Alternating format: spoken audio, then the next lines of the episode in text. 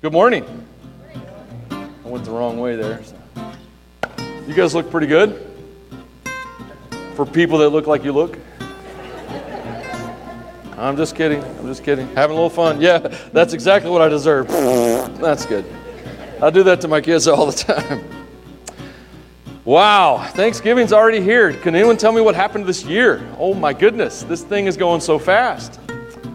Ripping by. So, I cannot believe we are at our last message and starting point. This is an 8-message series, and we are on message 8 today. We have had a lot of fun through this thing, though. We scared everyone to death the first couple messages, and we meant to. We enjoyed it very much. So let's see. Let's kind of review where we've been. Don't you love it when the substitute teacher comes in or someone comes into the class and they begin to review everything? So let's review real quick. We started with something happened. And this whole thing called Christianity had a starting point somewhere, and that was the whole point of the series. Is that as you may have started with your faith as a child, you may have grown up in a home that had a faith, and they handed that faith to you. But as you matured and as you got older and adulthood began to arrive, if your faith didn't mature with the rest of your life, then you begin to have doubts, your faith began to deteriorate. And what most people do is they just abandon their faith. They just don't want to deal with it, so they just go off and deal with more pressing matters. But then there's always these seasons of life that come around, and you're like, I really need to rethink my faith. I need to come back to this. And so that's what this series has been about. It's about starting a little differently. Starting from another place. And so that's where the first message was. We talked about the fact that something happened. Then we talked about mistakers versus sinners. Because we all of us will own up that we're not perfect. And we'll own up to saying, hey, well, I've made a few mistakes. But we talked about how the problem was a little deeper than that. And maybe that sometimes we make mistakes on purpose. And those mistakes impact people. And there's not much we can do to make that right. So we talked about mistakers versus sinners. Then we talked about gaining God's approval. How do I get God to like me? Then we talked about rules, because everyone thinks religion's about rules. So is God about rules? And if he is, what kind of rules is he about? Is it a family model or a club model? Then we talked about what can wash away my sin. And we talked about the blood of Jesus, how that the blood of Christ can get rid of this problem of being a sinner versus a mistaker. Pastor Steve talked about amazing grace. And then it seemed like I'd be getting away with something maybe. And so we discussed grace and what that meant. Last Sunday we talked about the Journey song. No, that wasn't right. We talked about faith and don't stop believing. And we really honed in on that simple truth. It has to start with whether or not you have to make a conscious decision about whether or not Jesus Christ rose from the dead. And if he did rise from the dead, then that would mean he is exactly who he said he was, and that Christianity would not exist today because everyone lost their faith when Jesus died. Christianity wouldn't exist today if something hadn't have happened. So today, now by the way, before I go on, we have videos, we have sermons, we have study guides. You could take an entire weekend, get some popcorn, some butter, some Pepsi Cola, and you could watch Steve and I on video for 8 straight hours talk about Starting Point. It sounds like a great time. Maybe not invite me, but it sounds like a great time. It's available on our website under Starting Point. It's in the main menu, and it's also on YouTube, so you can check that out, and you don't have to miss the series if you wanted to binge Steve and Michael for a weekend, which I can't think of anything more nauseating than that. So anyway, so today we come to our last message. It's entitled The Invitation, and you'll see why as we move into the end of it. But we have one more piece of evidence to support everything that's happened. One more thing that we need to consider. If we're going to make that decision about whether or not Jesus Christ actually did rise from the dead, and if he is exactly who he says he is. One more thing I'll add here. I've said before, but I want to just drive this home. This is a great place to start a conversation with people that may not agree with you, that may not accept your Bible, they may not accept your faith, they may not accept your church, but we can start with Jesus. And if a person can decide that Jesus Christ did rise from the dead, then that gives credence to everything that Jesus said, and then we can have a discussion. Does that make sense? So this is a great... predicted that something would happen, that a gathering would gather in a movement would move. And so today we are going to talk about that movement, a movement that outlasted by thousands of years the oppressive government in which it was born, the Roman Empire. And so today we're going to look at that. We're going to look at a passage in Matthew. So let's think about something that Jesus predicted. Jesus predicted something that we've come to call the church. Now, I'm going to adjust our thinking on the church as we walk through today a little bit. At least I'm going to give you some new things to think about. But Jesus was with his disciples. They were about 150 miles away from Jerusalem in near an area called, a town called Caesarea Philippi. They're outside the city, looking over the city. I think I have a picture. At the time, it was a beautiful metropolis. People around. Right now, not so much going on. I think the Dairy Queen closed or something. And so that's what it looks like today. And they're outside this city. Now, the city, Caesarea Philippi, is named after Caesar Augustus, who was the adopted son of Julius Caesar, who was considered to be a god. So Caesar Augustus, who the town's named after, by the way, the name was changed about the time Jesus got his learner's permit, about AD 14, somewhere there. And so Caesar Augustus, who the town's named after, is the son of a dead god. And so Jesus is outside the city, looking at the city of the son of a dead god, and Jesus tees up a question. He was very good at teeing up questions. And he looks at the 12, and he says to them, "Who do you guys think I am?"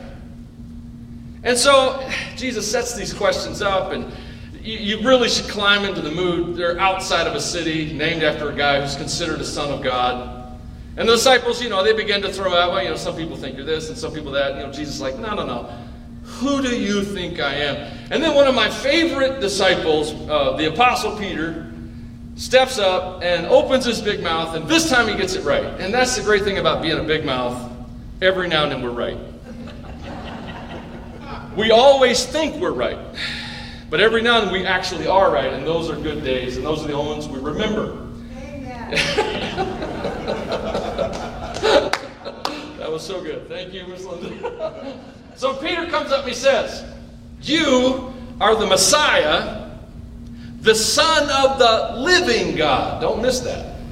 Because they're outside the city of the son of a dead god. That's right. And everyone gets it. Everyone in the group understands where this is going. And so Peter, he wins the prize. He flips over the right tile, whatever. You're the Son of the living God. And Jesus is impressed. And Jesus looks at him and he says, You did not come up with this one by yourself. And he gives us this famous passage out of Matthew 16. He says, "Now I say to you that you are Peter," parenthesis, which means rock, "and upon this rock I will build my church. All the powers of hell will not conquer it." Now, if you grew up Catholic, you interpret that one way. If you grew up Protestant or evangelical or charismatic, you interpret that rock passage another way. And what I would like to do with that particular part of this verse is not talk about it, okay? Y'all just do your thing and just don't fight about it here, all right? What I want to focus on is the last part of the verse. Because he says, "On this rock I will build my church, and all the powers of hell will not conquer it, okay? Jesus promised that he would do something. And this is something that all Christians need to wrap their heads around. Jesus said he would do something. He would build his church. Now, Jesus likely spoke in Aramaic. Something not English for sure. And so when Matthew, who writes this, was gathering his materials so he could write the gospel, he's writing it in Greek, which is the more common language at the time. And he chooses a Greek word. Now, guys, Greek is Greek to me, so I don't reference it a lot, But there are a few Greek words that are very significant, and this is one of them. And it's the Greek word ekklesia. Ekklesia is not a church word, it was not a religious word, it was not a Jewish word, it's a Roman word, okay?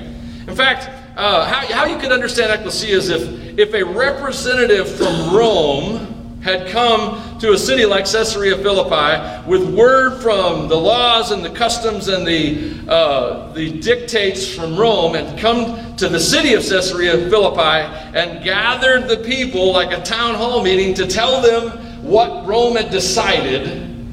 That would be an ekklesia.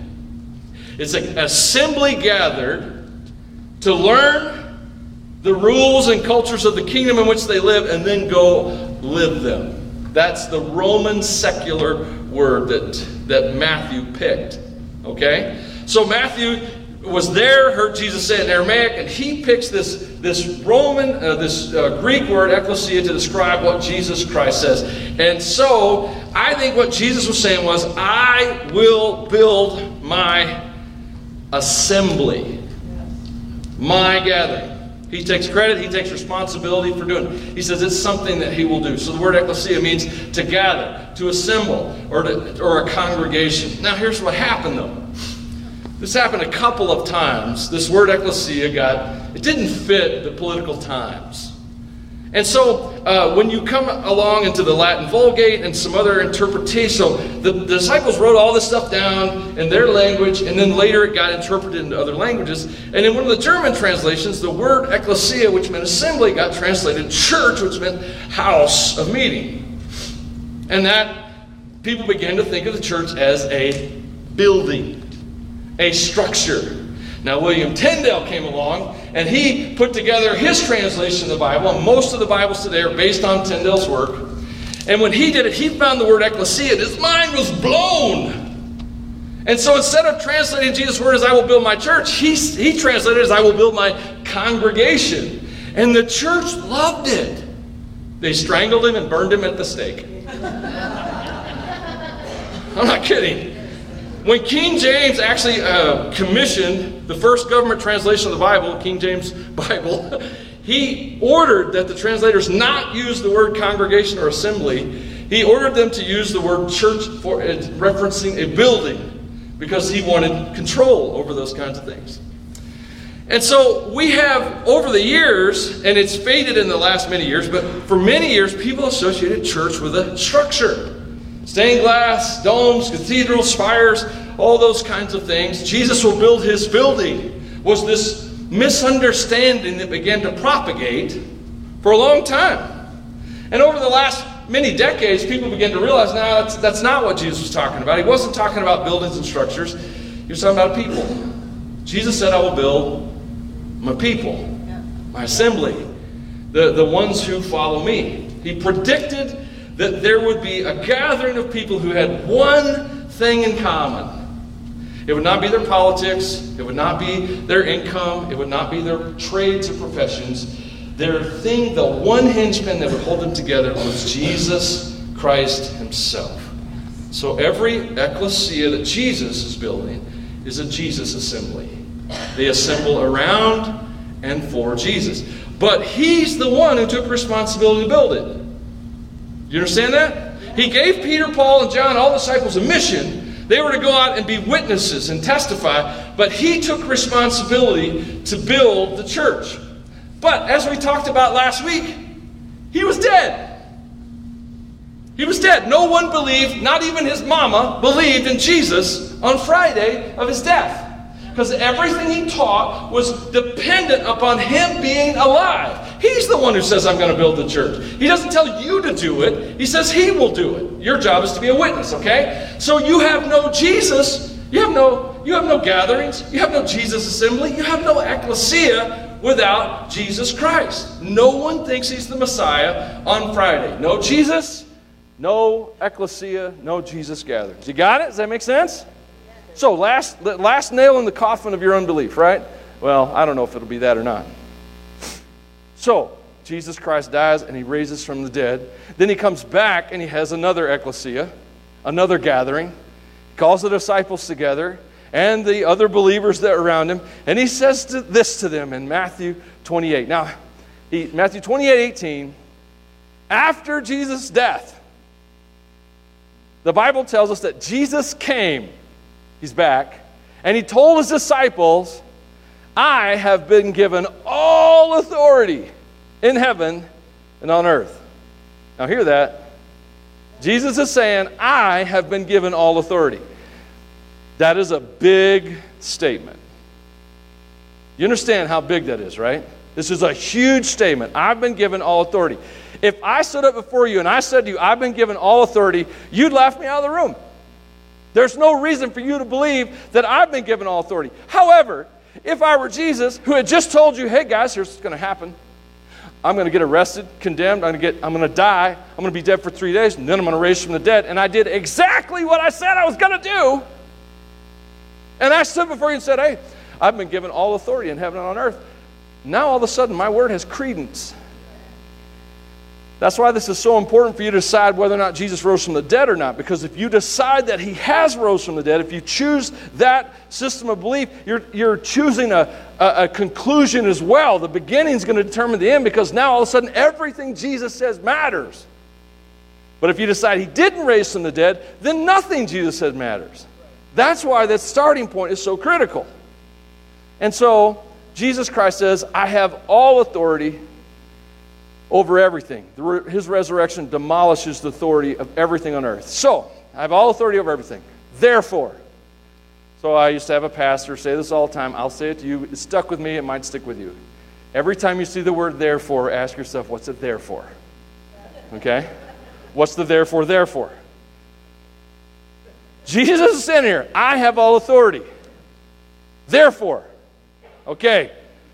All right. This is going to be good, right? I mean, I'm standing here like, I can't wait. You're like, please hit the next slide. I cannot wait to see what the therefore is there for. I'm just glad you're just as excited as I am. What's he going to do with all authority? And I love this. There are two times in this very text that Jesus just blows my mind. And he's standing there, I have all authority, therefore you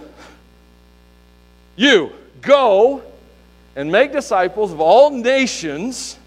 Nations, not just neighbors, nations.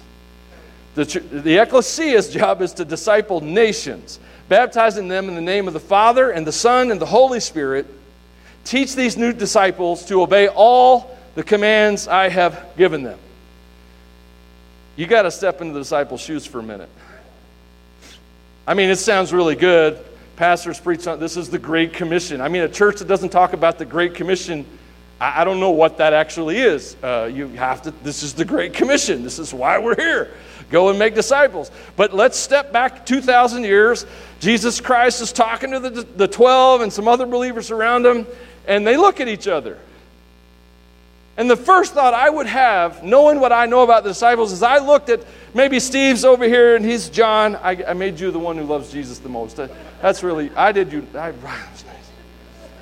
I'm going to take Peter because Peter, you know I'm like him. I got a big mouth. And I would look at us, and we're fishermen and a tax collector and a zealot, which is the extremist conservative political party, and all. We're just these blue-collar guys. We have no money, no resources. We're kind of dirty. We probably haven't bathed in a few days. We've been running for our lives a little bit from the Roman government and from the Pharisees. And Jesus says, go and disciple nations. And we're like, I don't think we could even get across the street without you doing something, Jesus. How are we? We have nothing. We're basically fugitives and had been fugitives for a long time. But he says, I want you to go to every nation. They had no organization. There was no money behind them. There was no resources. And Jesus is saying, I want you to go. They didn't even have a Facebook page yet. You know, nothing.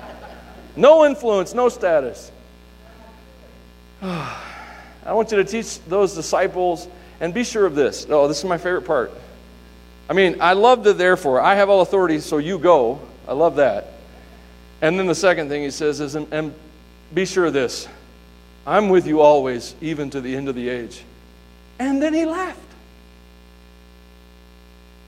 I'm with you always to the end of the age. See ya.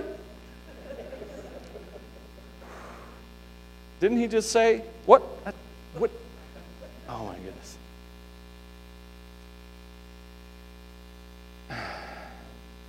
I never said Jesus wasn't hard to wrap your head around. You know, I never said that at all. He taught a lot of stuff that was confusing and challenging and presented not just a new way of looking at the world, but a completely alien way of interpreting everything. And so now he looks at the disciples and says, okay, I want you to go out in the world. I want you to make disciples of nations, and I'm always with you. And so that's where we're at when Jesus ascends into heaven. So what happens? Well, I'm not going to go into it today, but Acts 2 happens. And Acts 2 is really important. The Holy Spirit comes, and we'll talk about that in some coming series. But when the Holy Spirit came and filled the disciples, and Jesus accomplished his, basically the Holy Spirit coming is when Jesus accomplished his word, I will be with you always. Because Jesus became not a force on the outside trying to teach or guide people. He became an inhabitation of his people at that point. That's one of the many things the Holy Spirit is. But again, beyond our scope today. What is part of our scope is that when that happened, the disciples, who a few days before were sitting in there, you know, looking at each other going, man, we smell, we have no authority, we have no money, we have no resources. I don't know how we are going to disciple nations.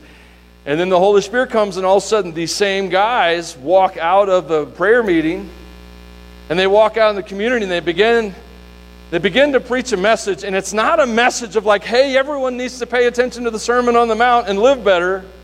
And it's not a message of, hey, you need to go out and do better things and love one another, and you need to love God and love each other. The message was, God sent his son. You killed him. God raised him. We saw him. Now say you're sorry. That was the message. And then there were some other things in it where Peter connects what's happening with Old Testament prophecy. But the point is that the ekklesia, the Jesus assembly, was launched that day. It took off that day. Awesome! Here we go! These guys with no status, no resources. It doesn't matter now, because now they have power. And they begin to tell people what happened. Jesus rose from the dead. Jesus rising from the dead give credence and affirmation to everything Jesus said and did. And so now they're out there preaching, and the assembly began to assemble. If you read the book of Acts, one translation, probably the King James, says that there were several people that day that repented of their sins and trusted in the resurrection of Jesus, and that those people, when they did that, were added to the church, because Jesus said, I will build my church. That's an important thing to remember. And the gatherings began to gather. Woohoo! That's it. It's history, right? No, there was a problem. The problem was that they were all a lot like us. The assembly began to assemble, and they began to gather in Jerusalem. And that felt really good to come together. People would encourage each other and bless each other and learn about Jesus, and the apostles would teach. But there was really no need to go into all the world, because everything's fine right here. My job's here. My family's here.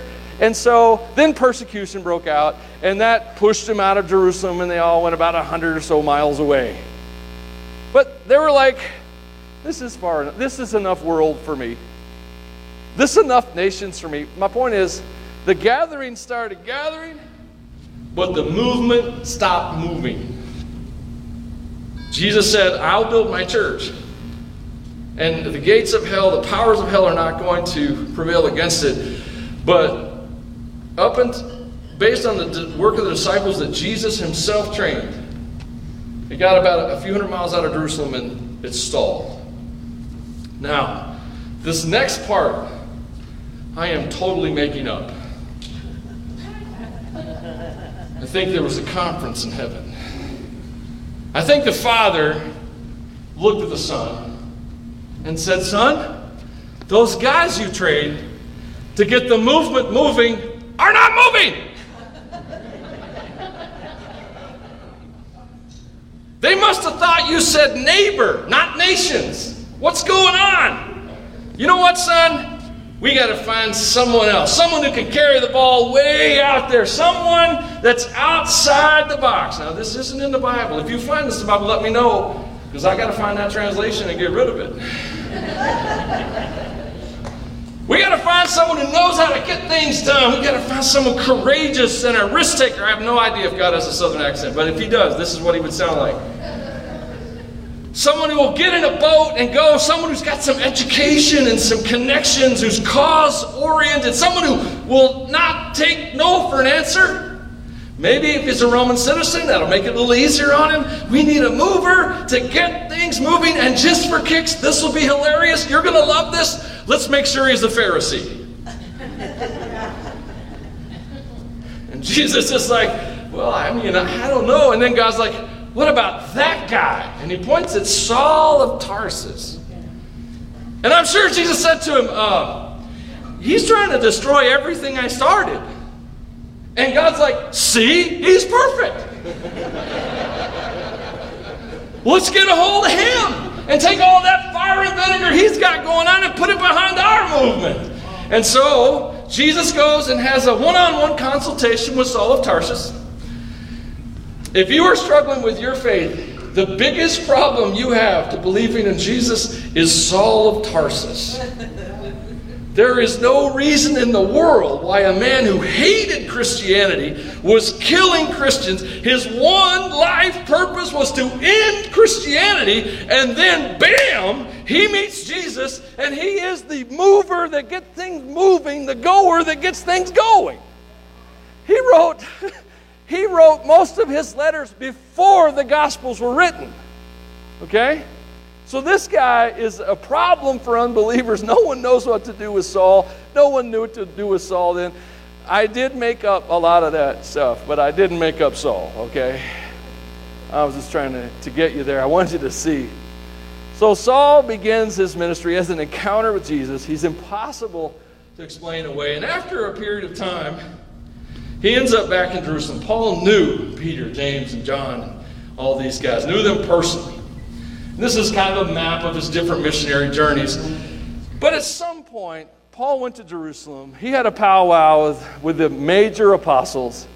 And to make it short, and probably, I don't mean to be irreverent, but it probably ended up something like this. Okay, guys, you take Jerusalem, Samaria, and Judea.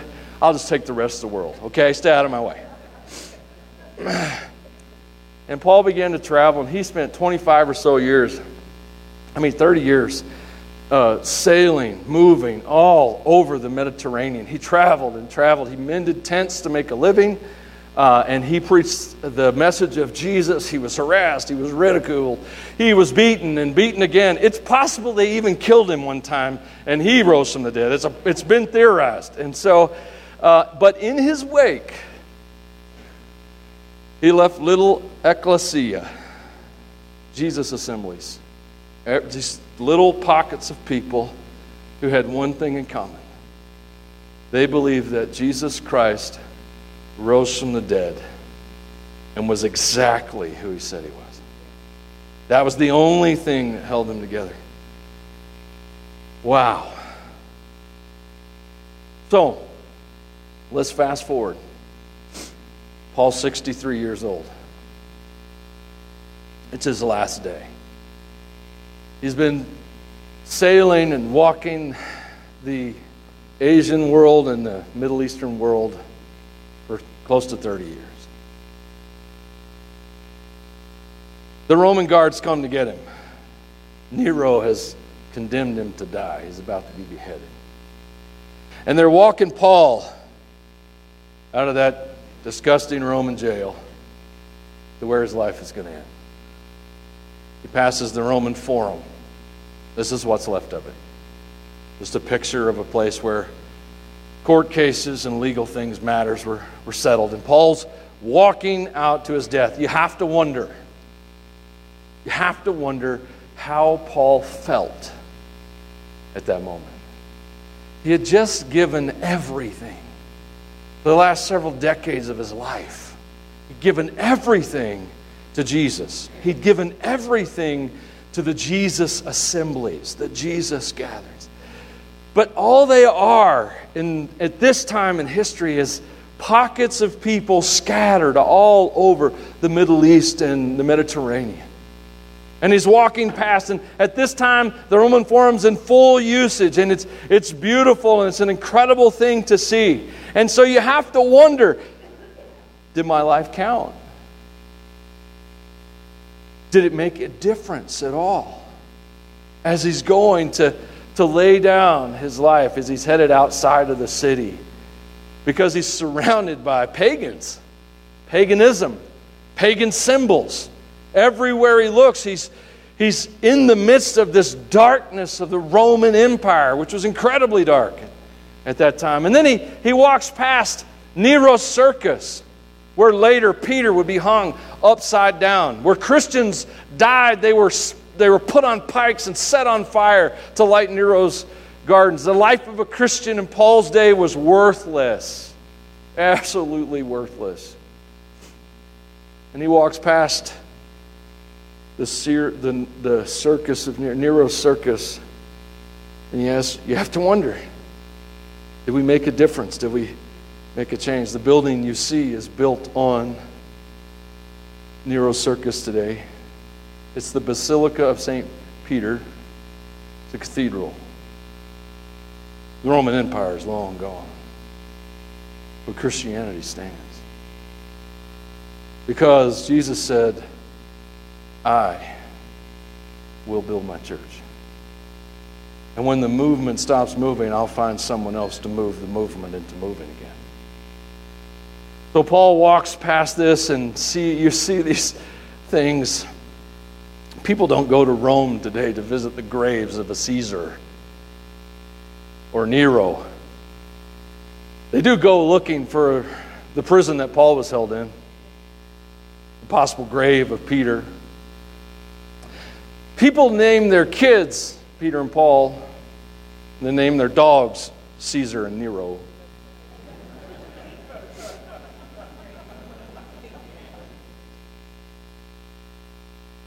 That's the Colosseum. No one knows how many Christians were eaten alive by lions in that structure.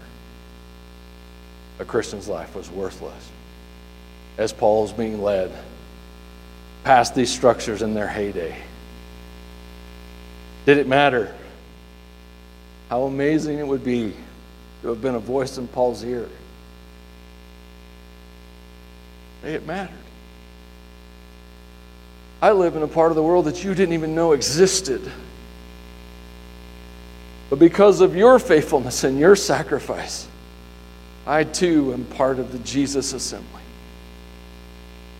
Rome is in ashes. Rome is in history books. But every Sunday we meet and we talk about Jesus. And every week we meet in our groups.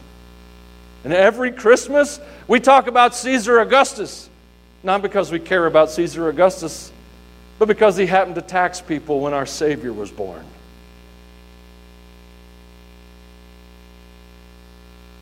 Like we said last week, if you struggle with your faith, you have to start somewhere. If Jesus didn't rise from the dead, there is no way on this earth you and I would be here today. This church would not exist. There would be no reason to. No one would have had faith in Jesus if he had not resurrected from the dead. And by the fact that he resurrected from the dead, by the way, that's a cross in the Colosseum that stands there in memoriam to all the Christians who died there. All those pagan symbols that once adorned Rome have crumbled into ash. But the symbols of our Savior and our faith have risen anew and have been maintained for thousands of years. And so, Jesus said, now I say to you, you are Peter, which means rock. And upon this rock I will build my church, and all the powers of hell will not conquer it. Just like God fulfilled his promise to Abraham, and his promise to Jacob, and his promise to David, and his promises over and over again. And we'll talk about in the next few weeks about Mary and Joseph and Zechariah and some others. Just like Jesus fulfilled his promise, Jesus fulfilled this promise. He would build his church. So that moves us to the invitation. And what I mean by that is, Jesus said to his disciples, I, speaking of Jesus, have all authority.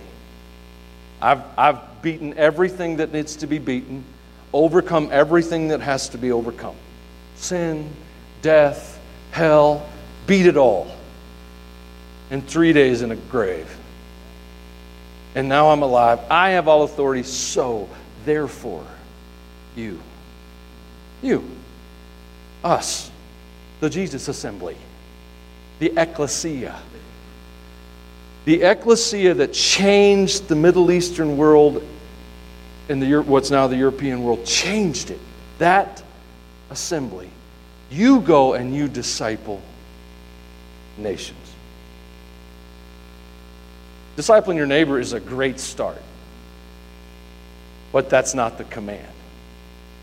The command is much larger than that. And I know you hear that. Disciple nations.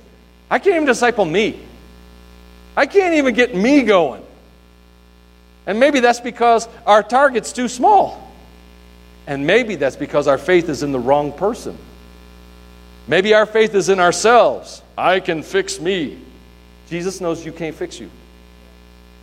That's why he died on a cross and went through a tomb and walked out the other side, because he knew he's the only one who can fix any of us. And so that's what the ekklesia is here to do. We're very radical in nature. We'll be talking a lot about that next year. But I can't start preaching next year's sermons today. Well, I can, but you'll get tired and leave.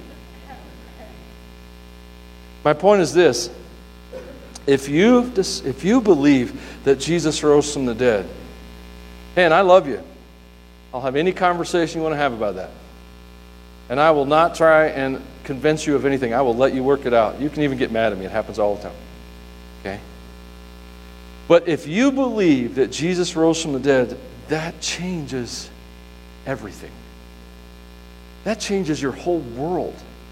That changes how you view the world. It changes the plane on which you live in this world, which is, again, beyond the scope of today. And so if you believe that, then there's an invitation that stands. I have all authority, therefore, go. Make disciples of the nations. Teach them to obey the things that I've commanded you. What I'm telling you is this. There's a place for you in the body of Jesus. You belong somewhere. There are some people that you belong with. And every person that I know is looking for that place. That place where they belong. And they look for it everywhere, a circle of friends, and usually they try and find it in common hobbies or common lifestyle choices, or maybe it's a common place. I mean, a bar acts a whole lot like a church nowadays for a lot of people, where everybody knows my name. I should have had Steve play that song. I love it when he plays that song. If Jesus is who he says he is, then that means he builds his church, and that means he adds you to it, and that means there's a place where you belong. I, of course, want you to belong here with us. I'm kind of selfish that way. But the bigger issue is, have you found your place to belong? The bigger issue is that, have you stepped up from a foundation of faith to a greater experience of faith? To a greater empowerment of faith. Every person in this room has something God put you here to do. You have a mission. You have a purpose. Michael, I don't think God has one for me. He used something to get you on this planet. That proves you have a purpose. Okay? And so are you going to step up into that purpose? Are you going to live for his purposes so you will find greater fulfillment in your life? Are you going to step into his purposes? Or are you just going to keep living for you? Michael, that kind of stings. I can only say that because I've been there. There isn't a person in this room that sacrificed anything for Jesus that didn't start at a place where all they were worried about was themselves. And so I'm inviting you today into this assembly. We don't do membership here. We don't actually want members. We want disciples. We want people that follow Jesus. And so the invitation today, if I get the worship team to come forward, the invitation today is, what is the next step God's calling you to? What's your step up? Is it into service? Is it, first of all, that I need to decide to let go of my mistaker-ness and step in to his salvation, his gift and grace, and I need to believe that Jesus Christ rose from the dead. Maybe that's the first step. Maybe it means you need to step into service. Maybe it means you need to use your gifts for something, your resources for something. My point is that Jesus Christ did all of this to build the ekklesia, the assembly. And you're part of that. So step into that. Let's pray. Father God, I thank you so much. I thank you that Jesus Christ overcame everything. I thank you that you touched a guy named Paul. And as much as I love the other disciples, Paul's the primary reason that I believe in Jesus today. I thank you, Lord, that in my own personal life, you called me to do something. You called me to step into your kingdom and follow you. I thank you that the call that I have is no different than any call in this room. That we are all called by God to make a difference and to do things that matter in this world. I pray, Lord God, that as you've spoken into people's lives today, I pray that you give them the courage to take the next step, even if they don't know what it is. And sometimes that's how it is. I know God wants me to do more. I have no idea what that is right now, but I'm willing, and I'll take that step. I pray, Lord God, that you would help people to do that today in Jesus' name.